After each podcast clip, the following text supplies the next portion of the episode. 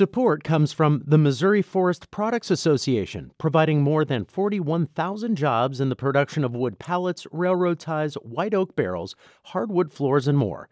Details at choosewood.com.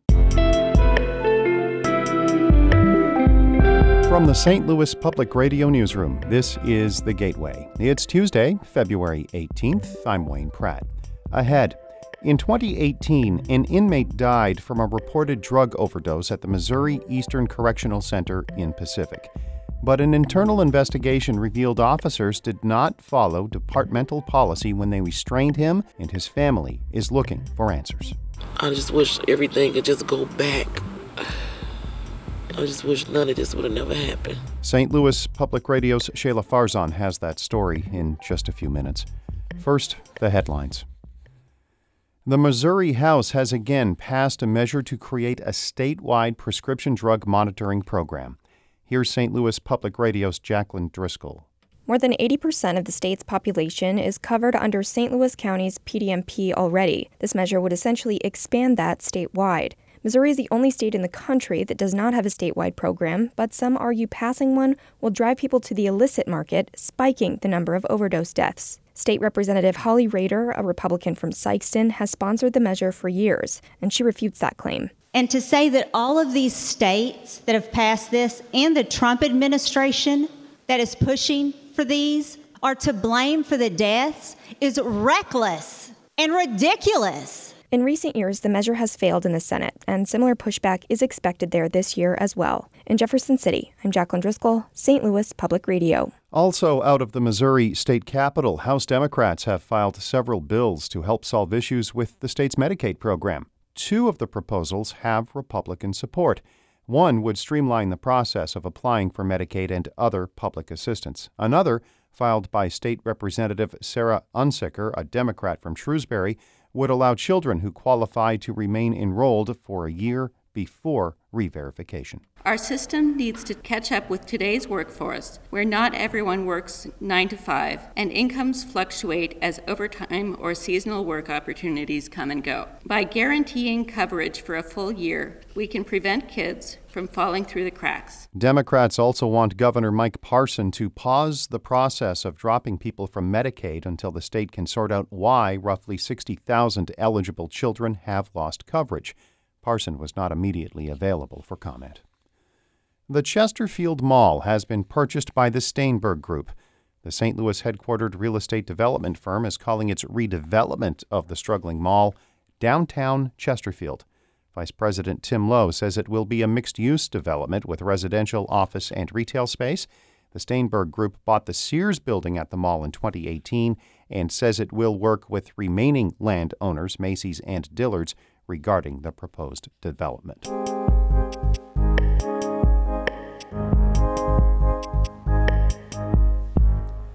St. Louis Public Radio published an investigation last year of drug overdoses in Missouri prisons.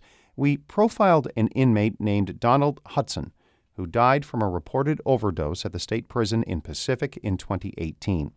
An internal investigation by the Department of Corrections revealed Hutson was improperly restrained while he was overdosing.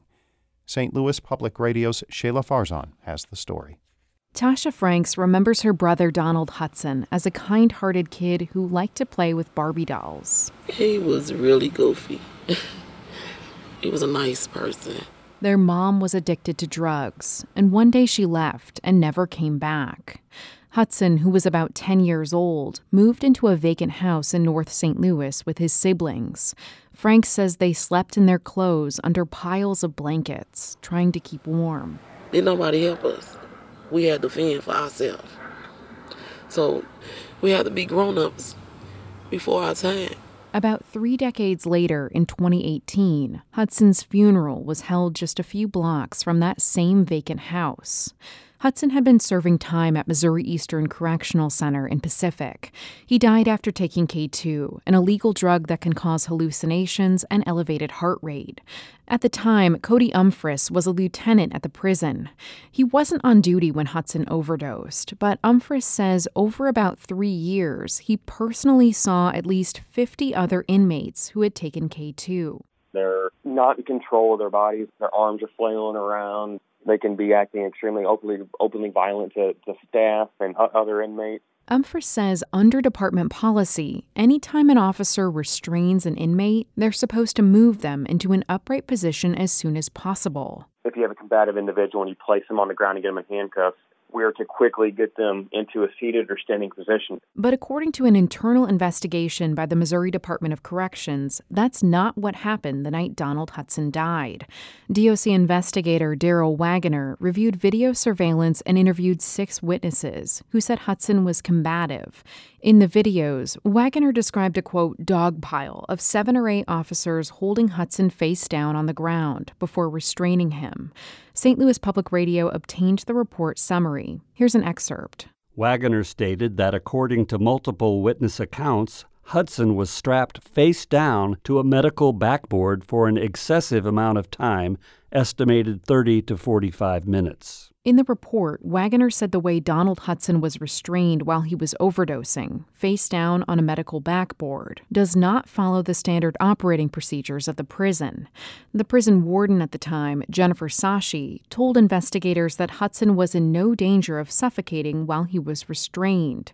But that conflicts with what witnesses saw, according to the report. It was also reported that Hutson possibly stopped breathing while he was being restrained to the backboard, not during the restraining process. One witness reported Hutson went limp and threw up blood. The DOC declined an interview request for this story. According to the department's policy on mechanical restraints, officers are allowed to temporarily cuff an inmate's hands behind their back while escorting them within the prison. But DOC policy states that restraints should never be used in a way that restricts an inmate's blood circulation or breathing. Evan Schwarz is an associate professor of emergency medicine at Washington University. He says when the hospital treats people who have overdosed on K2, they're very careful to be sure these patients can breathe normally. The big thing is to make sure nothing is obstructing their ability to breathe and their ability for their chest to rise. People on K2 can be frenetic, sometimes combative. In the hospital, Schwarz says they often use sedatives like benzodiazepines to help subdue them.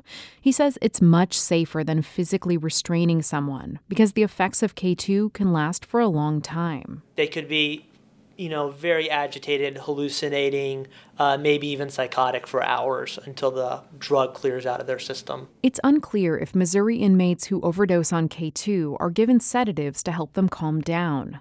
We contacted Corizon, the for profit company that provides health care in Missouri prisons, but they declined to speak with us. According to Hutson's toxicology report, he was given Narcan, which Schwarz says is not effective for a K2 overdose. Back in St. Louis, Tasha Frank says she thinks about her brother all the time. While his official cause of death was a K2 overdose, she's convinced that prison staff used too much force on him. I just wish everything could just go back. I just wish none of this would have never happened. Because I go to sleep and just think about Think about him. It's been more than a year since Hutson died, but for Franks, her grief is a wound that just won't heal. At least she says, not until she gets justice for her brother. I'm Shahla Farzan, St. Louis Public Radio.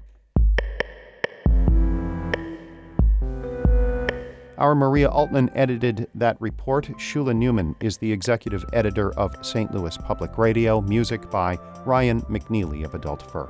I'm Wayne Pratt from the St. Louis Public Radio Newsroom. This has been The Gateway.